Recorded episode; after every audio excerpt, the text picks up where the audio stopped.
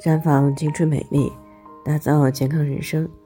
专业的女性健康知识分享呢，尽在这里。亲爱的朋友们，大家好。首先呢，还是要分享一下我们的联络方式。大家可以在我们最常用的聊天软件当中搜索 “PK 四零零零六零六五六八”，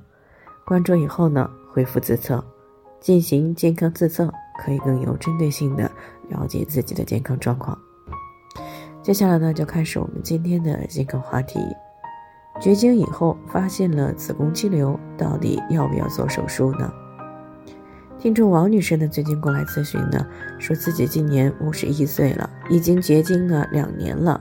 前段时间呢，由于这个自己的闺蜜体检的时候呢，发现了乳腺癌的癌前病变，这让王女士呢一直是如鲠在喉啊，因为呢她已经有四五年都没有做过全面的体检了。于是呢，在上个周末的时候呢，就去做了一个全面的体检，让她欢喜的是呢，自己的乳腺没有什么问题。但是让她不放心的是，腹部超声呢显示她的子宫里呢有两个肌瘤，一个呢有鹌鹑蛋大小，另一个呢有鸡蛋大小。医生说呢可以定期的观察，也可以做手术，让她自己选择。她呢不知道该怎么样去选，所以呢在听到我们节目的时候呢，就想要做一个咨询。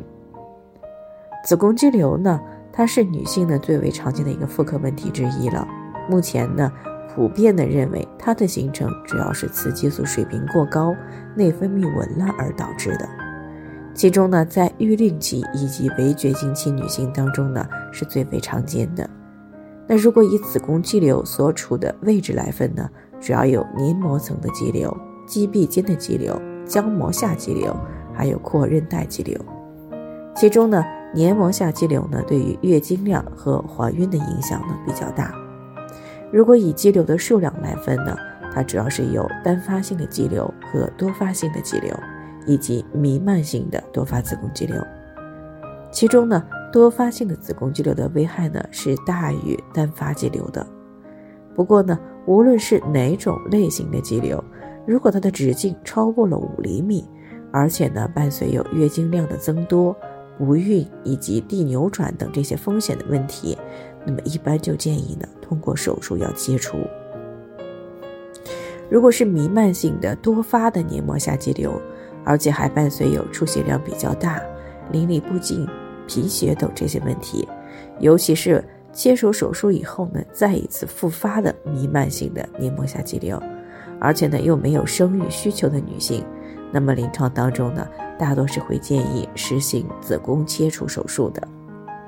那当然了，如果不是黏膜下肌瘤，而且数量也比较少，体积又小，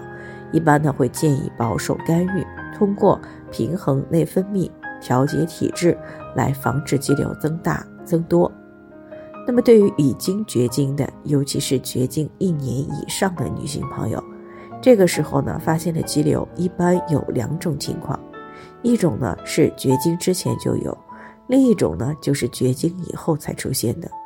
那么对于前者，如果没有阴道异常出血等这些情况的出现，那么一般先建议在三个月以后、六个月以后以及一年后呢，分别去复查。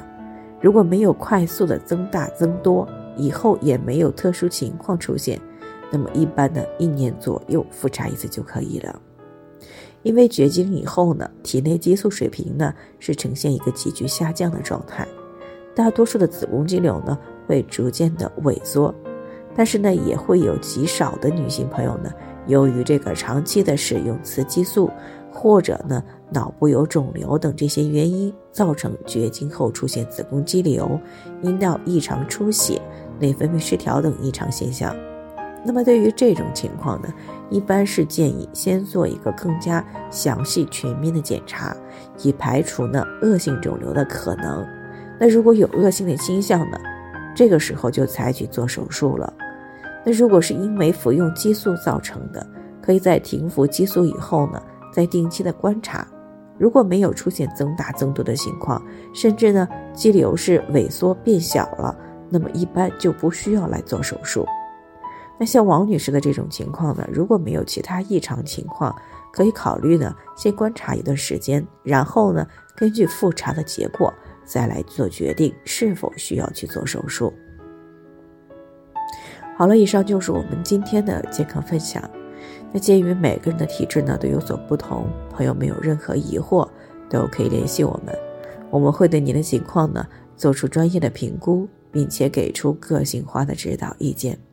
最后，还是希望大家都能够健康美丽常相伴。我们明天再见。